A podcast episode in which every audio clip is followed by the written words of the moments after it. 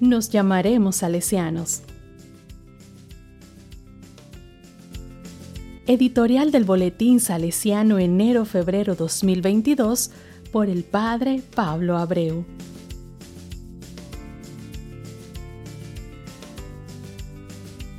La Virgen quiere que fundemos una sociedad.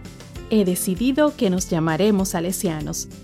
Fueron estas las palabras que pronunció don Bosco en 1854 mientras hablaba al grupo de jóvenes con quienes fundaría la congregación religiosa, bajo la protección de San Francisco de Sales.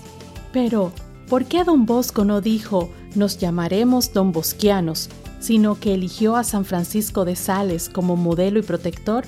Lo escogió a él porque quedó profundamente impresionado por su extraordinaria figura, quien era para él una auténtica inspiración sobre todo porque era un verdadero pastor, un maestro de caridad, un incansable trabajador por la salvación de las almas.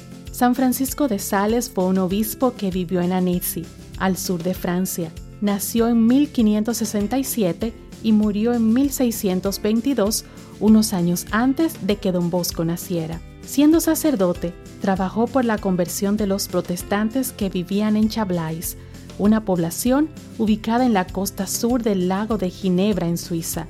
La misión fue dura, pero obtuvo muchos éxitos gracias a su trabajo incansable, su creatividad, su caridad, amabilidad y buen trato con las personas.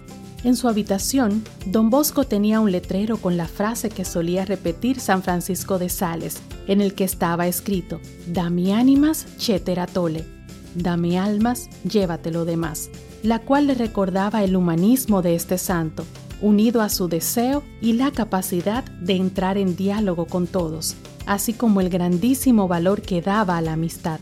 Todo esto se complementaba con su manera de sentir el corazón de Dios y de abrir su corazón a los hermanos, lo que le convertía en modelo proverbial de dulzura o amorevoleza.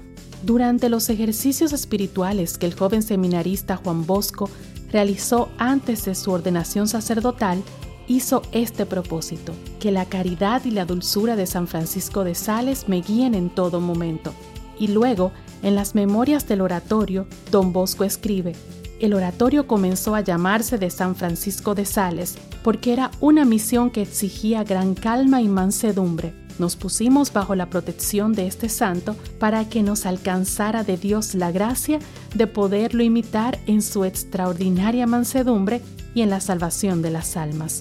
Todo esto nos habla de la pasión educativa y evangelizadora que don Bosco soñaba para sus salesianos, así como la necesidad de estar ante la presencia del Señor en la Eucaristía y asistido siempre por María para estar en medio de sus muchachos, encontrando en estos pilares la fuerza cotidiana para hacer realidad el sueño que tuvo cuando tenía nueve años. Que en este año 2022 en que estamos celebrando el cuarto centenario del aniversario de la muerte de San Francisco de Sales, puente del espíritu salesiano de Don Bosco, en el que nuestro Padre y Fundador bebía y se contemplaba en todo momento, podamos crecer en el arte de acompañar en el camino de la fe a tantos jóvenes que no conocen a Dios. San Francisco de Sales, con su estilo familiar, nos recuerde siempre que el hombre lleva inscrito en lo más profundo de su ser la nostalgia de Dios y que solo en Él encuentra la verdadera alegría y su realización más plena.